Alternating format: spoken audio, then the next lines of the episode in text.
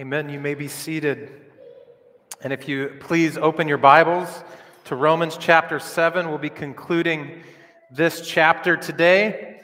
Romans chapter 7, verses 13 through 25.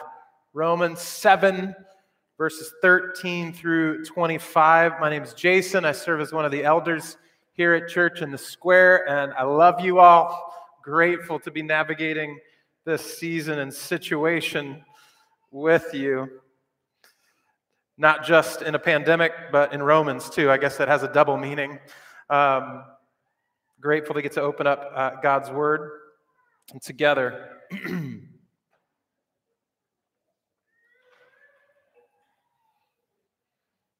One of the things that we'll tackle in this particular portion of Scripture, and also next week, we're going to take a break from Romans because it's Halloween, and we thought that it would be fitting to be clear about spiritual warfare and understanding, in particular, what the Bible teaches about Satan. Um, and so, buckle up. He does not like when we get clarity about who he is. The evil one does not like when we know him, when he not, does, cannot remain mysterious in the shadows of our spiritual life. And so, we're grateful for a time to get to do that uh, next Sunday. But today we sort of, through this text providentially, are going to be introduced, and some of you perhaps for the very first time, into a kind of spiritual warfare language. And that kind of language, warlike language, is not popular, is it? When we use these kinds of words, this kind of war, these words of war or warfare in common conversation, many are hesitant because it may detract from or minimize the horrors and sacrifices of actual military conflict. But also, even in the spiritual context, we're, we're leery, if not hesitant, to use this kind of language because when we use that kind of language, spiritual warfare kind of language, it may marginalize those who are more practically minded Christians, or it may pigeonhole you, the one who uses that kind of language, as really sensational or charismatic or ultimately extreme in your thinking uh, and belief system. However, when we open up the New Testament, few things are more clear than the fact and reality that you and I are in the middle of an ongoing spiritual conflict within a spiritual realm. So there is a spiritual realm of which we are often very blind and negligent, where we, we cannot see it, we cannot discern it on our own, and yet it is something where there's a battle, there's a conflict going on. See, we are told in Ephesians chapter 6, perhaps most power or most popularly, that we our battle is not against flesh and blood, is it? It's against cosmic powers. And so what does Paul tell us in Ephesians chapter 6? Put on the full armor of God. Some of you, perhaps even growing up in the church, literally made armor and literally put it on and were taught every day when you wake up put on the breastplate of righteousness, right? I heard some snaps, right? This is, this is what many of us grew up thinking about spiritual, or the most of which we were exposed to spiritual conflict that we were a part of. But it's not just in Ephesians 6. In 1 Peter, Satan is described by Peter as a prowling and roaring lion who desires to devour you, desires to devour me. And so, what Peter instructs his readers is that he is our enemy and we must be on our guard. And now, in Romans chapter 7, if you'll move ahead to verses 21 and 23, here's what Paul says, and here's sort of like an anchor, if you will, of this particular passage. He says, Evil lies close at hand, for I delight in the law of God in my inner being, but I see in my members another law waging war against the law of my mind and making me captive to the law of sin that dwells in my members. Did you hear that, church? Evil lies close at hand. Not only so, but Paul says, members waging war against my mind. Not only here, but throughout our passage today, spiritual conflict is going to be central. Now, as we've already alluded, different Christian contexts and generations have viewed spiritual warfare very differently. All you need to do is visit a church outside of the United States to be given a very different view of spiritual warfare and an understanding of the spiritual realm. And if I can make then some very broad, sweeping oversimplifications for the sake of our learning today. Though there are remnants and particularly particular traditions within Christianity within the United States that take spiritual warfare very seriously, since the Enlightenment, more and more modern American Christians view the spiritual realm not only as tame, but likely unreal. People who claim to follow Jesus believe that the spiritual realm is tame and not something to be leery of or even concerned about, even if it's real. We'll take some time, like I said, next Sunday to consider this, particularly as it relates to Satan and what the Bible teaches about Satan. But suffice to say, for us today, for our consideration in Romans chapter 7, what I'd like to kind of highlight is that Paul is going to take no time to try to convince you that the spiritual realm is a thing. He's not going to try to build an argument because the people he was writing to didn't need any convincing. They didn't need anyone to help them understand that this thing was real. They were living it. Remember, these are all first generation followers of Jesus trying to live out their faith in a very pagan and broken area in first century Rome. So he's not going to take any time to convince you. And, and isn't it interesting? I think this is consistent in Scripture. It seems that often what you and I desire or even demand that we are convinced of is incredibly obvious to first century people. What we often desire and demand that we be convinced of, like prove to me that's a thing, first century people and Christians all over the world today need no convincing. What they need instead is what Paul does. Instead of convincing his readers, Paul equips his readers for the spiritual battle that is within every human heart. So there's a difference. He's not going to take any time to convince you, he's just going to start equipping you. So, just from the outset, I think it's important that we understand this. So, if we're waiting for him to just justify everything that he is about to do and why he needs to equip us, we should understand that his first readers needed no such convincing. Therefore, it's more of a warning for us to understand that this is something that he is going to be equipping us for. Specifically, what he's going to do is two things. He's going to give us a warning and he is going to give us an encouragement. He's going to give us a warning and he's going to give us an encouragement. He won't talk about the great battle around us, though that's a thing and that's important. What he's going to focus on is the battle within the human heart. So he's not going to focus on the spiritual warfare that is sort of circling all of us and around and out there. He's going to talk about what's going on inside of our hearts. See, because, church, there is a battle that we are in, but there is also a battle that is in us. There is a battle that we are in, and there's also a battle within us. And as a relevant aside, before we come to this text, biblical scholars are extremely divided over the entire chapter of Romans 7 but in particular, this portion about it. It's like no one is getting along in the academic realm about Romans chapter 7, verses 13 through 25. Some believe Paul is writing about what his life was like before he became a follower of Christ and all of this I language, this personal storytelling. Some believe that this is Paul as a Christian right now. Some believe that Paul is using a literary device, speaking in the first person, but speaking about all of Israel. So it could not be more confusing what even people think that he is talking about. So we'll do our best to keep it simple and to focus on this spiritual war that's going within. And keeping in mind, we've been asking a few questions in Romans 7. First, in verses 1 through 6, we ask, where does the Mosaic law belong in the life of a believer? Do you remember this from two weeks ago, from two Sundays ago? And we arrived, what the Bible teaches us is that the Mosaic law is a signpost pointing us to Christ, and it's a revealer of sin. So it is good for us to know the law of God because we want to be pointed to Christ and we want to know what sin is. Verses 7 through 12, we ask, How can the law be holy if we are released from the law? What the Bible says is that it exposes our need to be saved from outside of the law. So, how can the law be holy and we be released from it? Is because we were saved from outside of it. Today, in verses 13 through 25, we'll ask a third question in this chapter How are we to be delivered from this conflict within us of the law and sin? How are we to be delivered from the conflict that is warring within us between the law and sin? And the answer, I think, will be found in this single warning and this one encouragement. Paradoxically, the more we mature, the more sin is exposed. The more we mature, the more sin is exposed. That's the warning. The warning is that the longer you follow Jesus, you will not discover that you need him less and less, church in the square. You will discover what? That you need him more and more and more.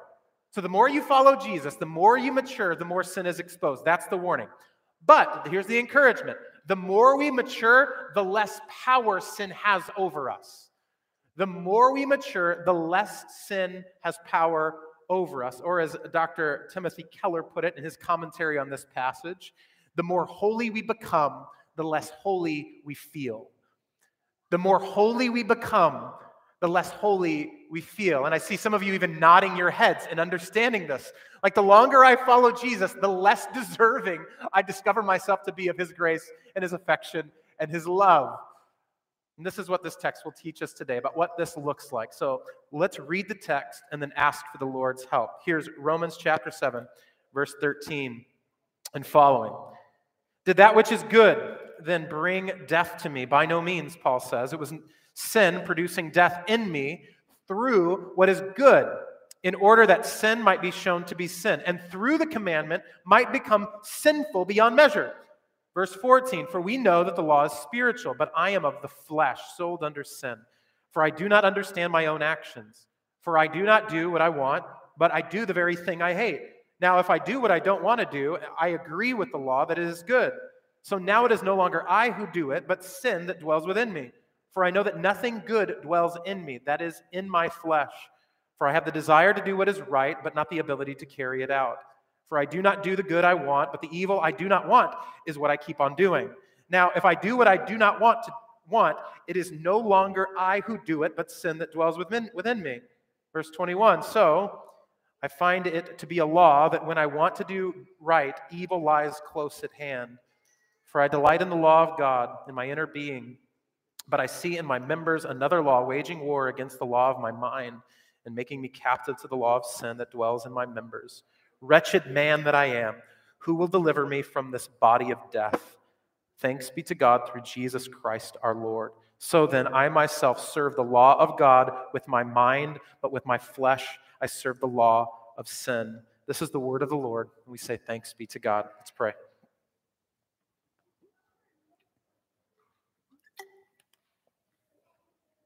Heavenly Father, we're desperate for your word.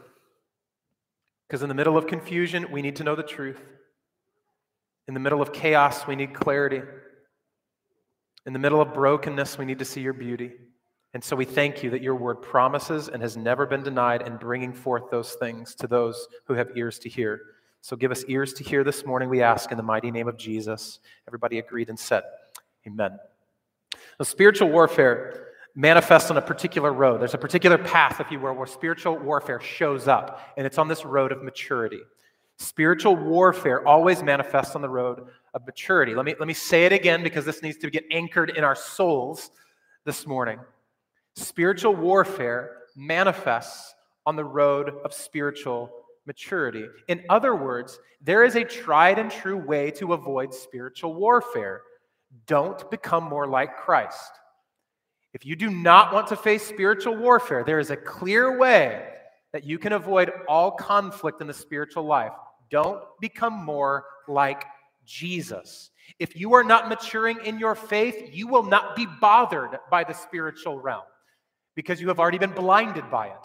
You will not be bothered by spiritual warfare if you are not maturing in your faith. See, when we enter into the arena of the spiritual battle, what we are the reason we do that is because we are actually pursuing Christ. So, contrary to popular Christian assumption, obedience always leads to conflict in this life. Obedience leads to conflict. Why? Because God is holy and the world is not. So when you become more like Jesus in a world that is opposed to him, you are destined, and I am destined for conflict. So, the closer that we draw to the will and word of God, the further apart we move from the values and systems and powers of this world. Are you picking up what I'm throwing down? The world is not as it should be. Because of sin, it moves in opposition to the way that God has created it, his, according to his will and according to his word. So, obedience always leads to conflict. Let me, let me give us a primary example of this that, that comes up constantly in my own spiritual formation and as I meet with many of you. So, please meet me in Matthew chapter 3. Matthew chapter 3 and 4. So if you're still in Romans, you've got an old school Bible, turn to the left. Matthew 3, verse 13. We'll start there and we'll move on into 4 in just a minute. Matthew 3, verse 13 through 17 reads this way Then Jesus came from Galilee to the Jordan to John to be baptized by him. John would have prevented him, saying, I need to be baptized by you, and do you come to me? But Jesus answered him, Let it be so now, for thus it is fitting for us to fulfill all righteousness. Then he consented. Verse 16, and when Jesus was baptized, immediately he went up from the water, and behold, the heavens were opened to him, and he saw the Spirit of God descending like a dove and coming to rest him. And behold, a voice from heaven said, This is my beloved Son, with whom I am well pleased. Notice, Jesus understands his baptism as a matter of righteousness.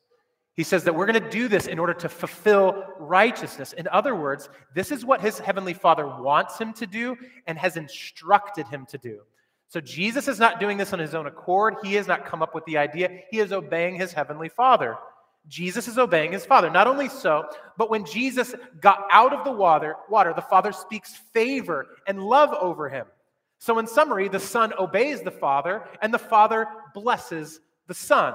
Now, if you're reading this story for the first time, or if you can imagine reading this for the very first time, we might now expect Jesus to get to kick it for a while. He's been baptized, and usually after baptisms, we go and have brunch. People give us cards and they celebrate with us, right? And then we get to rest for the rest of that Sunday and just bask in the goodness of that particular ceremony, right? He's done something that God wanted him to do, and so now we presumed he deserves some chill time, perhaps a nap, perhaps a party, perhaps a blue ribbon, right? Well, look at Matthew chapter 4. Verse 1, the very next scene, and that then makes sure that we understand this is what happens immediately after. Then Jesus was led by the Spirit into the wilderness to be tempted by the devil. And after fasting for 40 days and 40 nights, he was hungry, and the tempter came. This is unexpected on a couple of points. This is not what we would have done. This is not what we would desire. First, Jesus doesn't take a nap after his baptism, he goes to war. Not only so, secondly, Jesus didn't take a wrong turn somewhere. This wasn't because now he is disobeying God. Notice, how does he get to the wilderness? How does he begin to confront Satan? What does the text say? Then Jesus was what? Led by the, what's it say? Spirit. Jesus was led by the Spirit. So the Son obeys the Father, the Father blesses the Son, and then the Spirit leads the Son to war. Are, are you picking up yet where we're going? Where, where the Lord is beginning to instruct us and help us to understand, completely contrary to our consciousness and how we would even desire this thing, instead of getting a, a reward, an earthly reward for obedience, obedience always leads to conflict. See, we often believe and are even motivated by the idea that if we work hard and obey God in a moment or in a season, then we'll be rewarded with a good job or, or with marriage or with a solid retirement portfolio, right? We think these are the blessings of God that He gives to those who obey Him. But instead, when we open up the scriptures, what we see is that obedience leads to conflict. Are you with me yet? This is what is at war within Paul. This is what is, is the battle within all who follow Jesus. And this can be confusing. Look again back at Romans chapter 7, verse 13.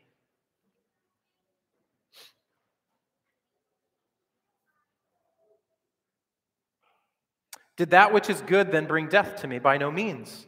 It was sin producing death in me through what is good, in order that sin might be shown to be sin and through the commandment might become sinful beyond measure. See, when conflict comes, we ask questions, don't we? When things don't go our way, we ask questions, whether in our community or in our prayer life, or maybe just in our own like bitter rage within ourselves. And it's natural that if and when obedience leads to conflict, that we ask if God's law or God's word is the one that brought us to death. Is this what has led? In, in other words, is, is the law the problem? Is God's word the problem? That's what Jesus may have been tempted to ponder. Father, I thought you were pleased, right? I thought you were pleased with me, and now I can't eat and have to face the devil? Spirit, did we take a wrong turn somewhere? You ever feel like the Spirit of God took a wrong turn somewhere? See, that's what Paul is musing here. Did the law bring death to me? As before, the answer is the emphatic no. Instead, Paul identifies sin as the purveyor of death, not the law. Nevertheless, he says that sin used the law, or sin produced death through the law. In fact, through the law, the written words and will of God, Paul says that sin grew beyond measure. Now remember, the law flows from the character and nature of God. And the law's job is to reveal sin and death, to tell us the truth about ourselves. So it makes sense that the more I know of God through his law, the more of my sin and deadly condition becomes clear to me. That's what Paul is warning his readers. So they won't be surprised. So they won't feel alone. So they won't grow faithless. So he says to them, the more we mature, the more sin is exposed. This goes against our Instagrammable concepts of faith, doesn't it? So, you know what I mean? That we believe that growing up in Jesus is about doing more and more good and less and less bad things and then getting some sort of like earthly reward at the end of it. But a heavenly pursuit does not end in an earthly reward. A heavenly pursuit does not end in an earthly reward. And a lot of times, this is what we think earthly pursuits end in earthly rewards, and heavenly pursuits end in what? Heavenly rewards. So we should not be surprised and we should be really thankful that He has something better for you than a good retirement portfolio. He has something better for you than marriage. He has something better for you than children. He has something better for us than what we could possibly conceive or imagine. He has Himself to give us. See, that's what the Apostle Paul experienced. This is what he is teaching. He warns that the will and word of God increasingly unearths the depths of our depravity. The law is not the problem, God is not the problem. The war within us with sin is our issue. See, the more that we obey God's word and follow Him, the more we will be led into this spiritual conflict. And there are at least, I think, two reasons for this. Why does it get harder the more we follow Jesus, to put it one way? First, the evil one hates when you become like Jesus. He doesn't want you to become like Jesus. He hates his kingdom shrinks as the Lord's kingdom expands. So, the more like Jesus we become, the more of a threat we become to this evil kingdom. Second, so that's the first reason why this happens. Secondly, God is not interested in making you better. Many of us, I think, are content with being a little bit better than we previously were. I don't sin the same way. I have a little bit more wisdom than I used to. I do a little bit better job with my kids. We are content with better. God says He's going to make you holy. So we need to repent of the demonic lie that all God promises us is that we'll be a little bit better tomorrow. A little less sinful, a little, a little less broken. No, he says, I'm going to make you whole and I'm going to make you holy. That's why the more we obey him, the more we look like him, the more he produces righteousness in us, the more sin is weeded out. It's, it's like the illustration that the old preacher used to give that the closer I get to light, I don't find out that I'm cleaner and cleaner the closer I get to it. Are you with me? The closer I get to light, the more the dark crevices and brokenness and imperfections of my soul and my character are revealed. But the closer I get to light, the more I want to be healed. The more I want those things to be in the light because the light actually produces life in me. The light is not the problem, my sin is. The light's just telling me the truth. Listen to how Paul goes on. The more we mature, the more sin is exposed, even if it feels chaotic at times. Look at verse 14. For we know that the law is spiritual, but I am of the flesh, sold under sin. For I do not understand my own actions, for I do not know what I want, or I do not do what I want, but I do the very thing I hate. Now, if I do what I don't want, I agree with the law that it is good. So now it is no longer I who do it, but sin that dwells within me. For I know that nothing good dwells in me, that is, in my flesh. For I d- have a desire, have the, have the desire to do what is right, but not the ability to carry it out. For I do not do the good I want, but the evil I do not want is what I keep on doing. Now, if I do what I do not want, it is no longer I who do it, but sin that dwells within me. Take a breath. If you are feeling confused, you are in good company. This passage is emotional. It's hard to follow, but isn't this what the war is like? It can feel confusing, it can feel conflicting, and Satan is a wonderful gaslighter, making us question what is good, what is right, what is up, what is down, what is truth, What is a lie? See, one of the reasons it's hard to follow this passage, at least literarily, is because Paul uses this single word six times in six verses. It's the word for. He keeps getting deeper and deeper within his logic. And what we find at the sort of base level, underneath that conflict, underneath the battle that he is experiencing, what comes to mind at the very end is that sin dwells within us, which is causing the conflict. Sin is underneath all of this and confusing us. So the more that we mature, the more that sin is exposed. This is what Paul is revealing. Church, God is going to lead you to obedience. He promised to teach us and empower us to obey. He never leads you somewhere where you don't need Him. He never leads you to a place where you no longer have to depend on Him. He never leads you to a place where you do not need to be utterly dependent. And like Jesus, obedience and the Spirit will always lead us to conflict. This is the warning. That's what Paul is warning us. Contrary to what we think, it's not going to get easier, it's going to get more difficult. But we also have a promise a promise from God that He says, I'll be with you. Therefore, sin will have less and less power over you, and that's the encouragement. So, having established this, now Paul moves to verse 21. Look at it. So I find it to be a law that when I want to do right, evil lies close at hand. For I delight in the law of God in my inner being, but I see in my members another law waging war against the law of my mind and making me captive to the law of sin that dwells in my members. Wretched man am I. Who will deliver me from this body of death? See, as confusing as it may be for Paul to experience this inner conflict or to go through this, he's actually able to talk about it. Many of us in our conflict, we remain silent, don't we? We don't talk to anybody. We don't actually go to someone and just go, I'm confused. We, we like doing we like doing this thing where we figure it out and then make it public. We go, here's what I was in the middle of. Here's when I didn't know what was going on. But now, now that I'm clean, now that I'm good, I want to share with you all what's going on. Paul is coming to us in the mess. I do what I don't want to do, and the thing I do want to do, I don't do, and I don't do what I want to do, but I want to do what I don't do, right? He's all of this stuff. like, what are you talking about? And yet at the same time, it's like, I kind of know what you're going through. I, I know that confusion. I know that frustration. I know that pain. I know that sin lying down in the heart of it all. He gives us language, church, for the battle. He gives us understanding. He's growing in wisdom in the middle of the battle. See, when we first enter this kind of, of, battle, this kind of conflict, when you're a brand new follower of Jesus, none of it makes sense. You don't have language for it. You think God has abandoned you. You think, God, was this really what you wanted? I thought you were pleased with me. I thought you loved me. Spirit, did we take a wrong turn somewhere? See, what Paul is doing is not throwing his hands up in defeat. He's actually lifting his eyes up to be rescued. This is why he ends with this question Who will save me from this body of death? He's looking for salvation, not from within himself, but from outside of himself. So the battle that is going on within you, you cannot win from within you. You have to be, it has to be won from outside of you.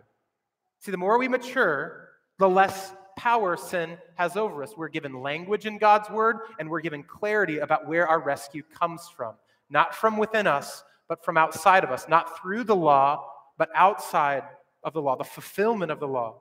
See, this encouragement then is multifaceted. In the middle of spiritual conflict or this war within us, in the face of persistent sin, we can and must acknowledge our wretchedness.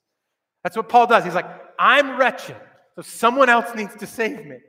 We can and must confess the fact that we can't save ourselves, that we can't settle the conflict, we can't rescue ourselves or secure spiritual victory. And in our surrender, in our surrender is where we find our salvation. In other words, we learn to fight sin by not fighting sin on our own, but by surrendering to the Lord. See, the more we mature, the less power sin has over us. Why? Because the more and more power Jesus has over us. The more and more we recognize his lordship over all things outside, around, and in our hearts. That's how Paul answers his own question Who will save me or deliver me from this body of death? Look at verse 25. Thanks be to God through Jesus Christ our Lord. So then I myself serve the law of God within my mind, but with my flesh I serve the law of sin.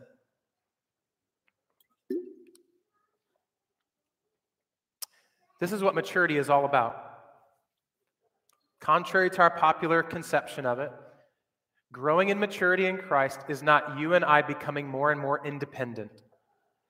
It's actually the opposite. It's increasing dependency upon Jesus. The more dependent you become, the more mature you become. The more mature you become, the more dependent you become. So, this is why we need to stop comparison. Can I just holler at you for a minute about this? We're real easy to find like a brother or sister in our church and just go, wow, that person is really holy. That person is really righteous. And it's really good to see God at work in others' lives. But sometimes we take that on as shame and go, oh, I should be getting that now too. Or I should be the way that person is, or the way that that mother mothers, the way that father parents, or the way those kids act, or the way that those people serve one another. That's not the gauge of maturity, how much you are like your brother or sister. The gauge of maturity is how dependent you are on Jesus Christ, the Lord. So, how dependent are you? Who will save you? Jesus. Who will help you? Jesus who will care for you, Jesus, who loves you, Jesus. These realities and truths begin to shape our mindset and even our Christian imagination, our understanding of all things, that the more we mature, the less sin has power over us. Do you see? We are delivered from the conflict of sin, not by outsmarting sin not by conquering sin on our own, not by being stronger than sin, and not by ignoring sin. Rather, we are delivered from sin when we stop fighting this battle on our own. Because the more we mature, the less power sin has over us, because the more power Jesus has over us. That's the encouragement. The warning is that you'll discover more and more sin along the way. The encouragement is that sin has less and less power over you because Jesus has power over you. See, spiritual warfare, as we have said, manifests on the road of maturity. We have to check our expectations and be unsurprised when conflict comes our way. It is not God's judgment, but rather conflict is not evidence that God has abandoned us, but rather evidence that God is making us holy in a broken world. It will be hard. This is why you need each other. This is why we need each other. This is why the writer of Hebrews says, Don't grow weary in gathering together. Don't neglect getting together. You're going to need each other. In fact, if you have gone a week and you haven't needed your brothers and sisters, it's probably because you're not becoming more like Jesus. Remember, I love you so much. If you have not needed to confess sin this past week, it's probably because you haven't been following Jesus. You're not growing up in Him. Because when you grow up in Jesus, it's real clear how dependent you become. Man, I really need my brothers and sisters. Man, I really need to confess my sin.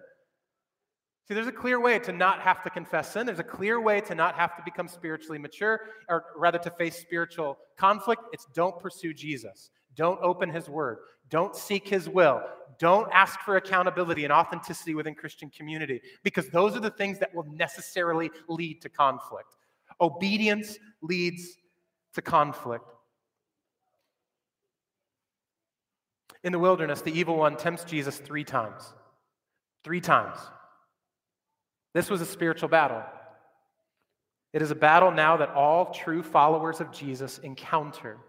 See, when we follow Jesus, we will experience most, if not all, of the things that he experienced, yet in his power. Right? So we don't look at Jesus and go, now his life, I get to avoid all of those things. He's saying, if you want to follow me, you must pick up your cross, deny yourself, and follow me. What was his power? What was his power in the wilderness? Well, in a word, it was dependency. The Savior of the world demonstrated, modeled, and now empowers us to be dependent. How can we say that? Well, each sinful overture that, that Satan or this temptation that Satan put in front of Jesus, Jesus meets with this powerful refrain. Three times he was tempted. You know what he said three times? It is written. It is written. It is written. Jesus met sin with dependency on God's word. This is what maturity looks like. Even Jesus didn't face Satan by himself, he faced Satan with his spirit and with God's word. This is how we are and are even delivered from conflict of the law and sin that torment within us. After all, in the, in the wilderness, Jesus was not simply saving himself, he was claiming victory over Satan for all of us. So, may we mature with our eyes open to this increasing exposure of sin, but may we also have hope that in Christ we will less and less see that sin has power over us because in Christ, Jesus has more and more power over us because he has won the battle in the wilderness and on the cross. And so, Heavenly Father, help us in this. Help us to be a people who become more and more mature, more and more like your Son. And therefore, Father, encourage us because that means that we will face more and more conflict. I pray for my sisters and brothers who are in the middle of conflict right now. Encourage them. Encourage them through dependency. Encourage them through your word. Equip them with your, by your Spirit with your word. Help us to be a people who are willing to shoulder the burden with one another as we fight this battle together. But we don't fight it not understanding or confused about the outcome. We fight a battle knowing the victory has been fully and completely and eternally secured in Jesus Christ. The one who was dependent on the Father and the Spirit and the Word so that we might be dependent upon him. So anchor us in Jesus today. I pray in Jesus' name. Amen.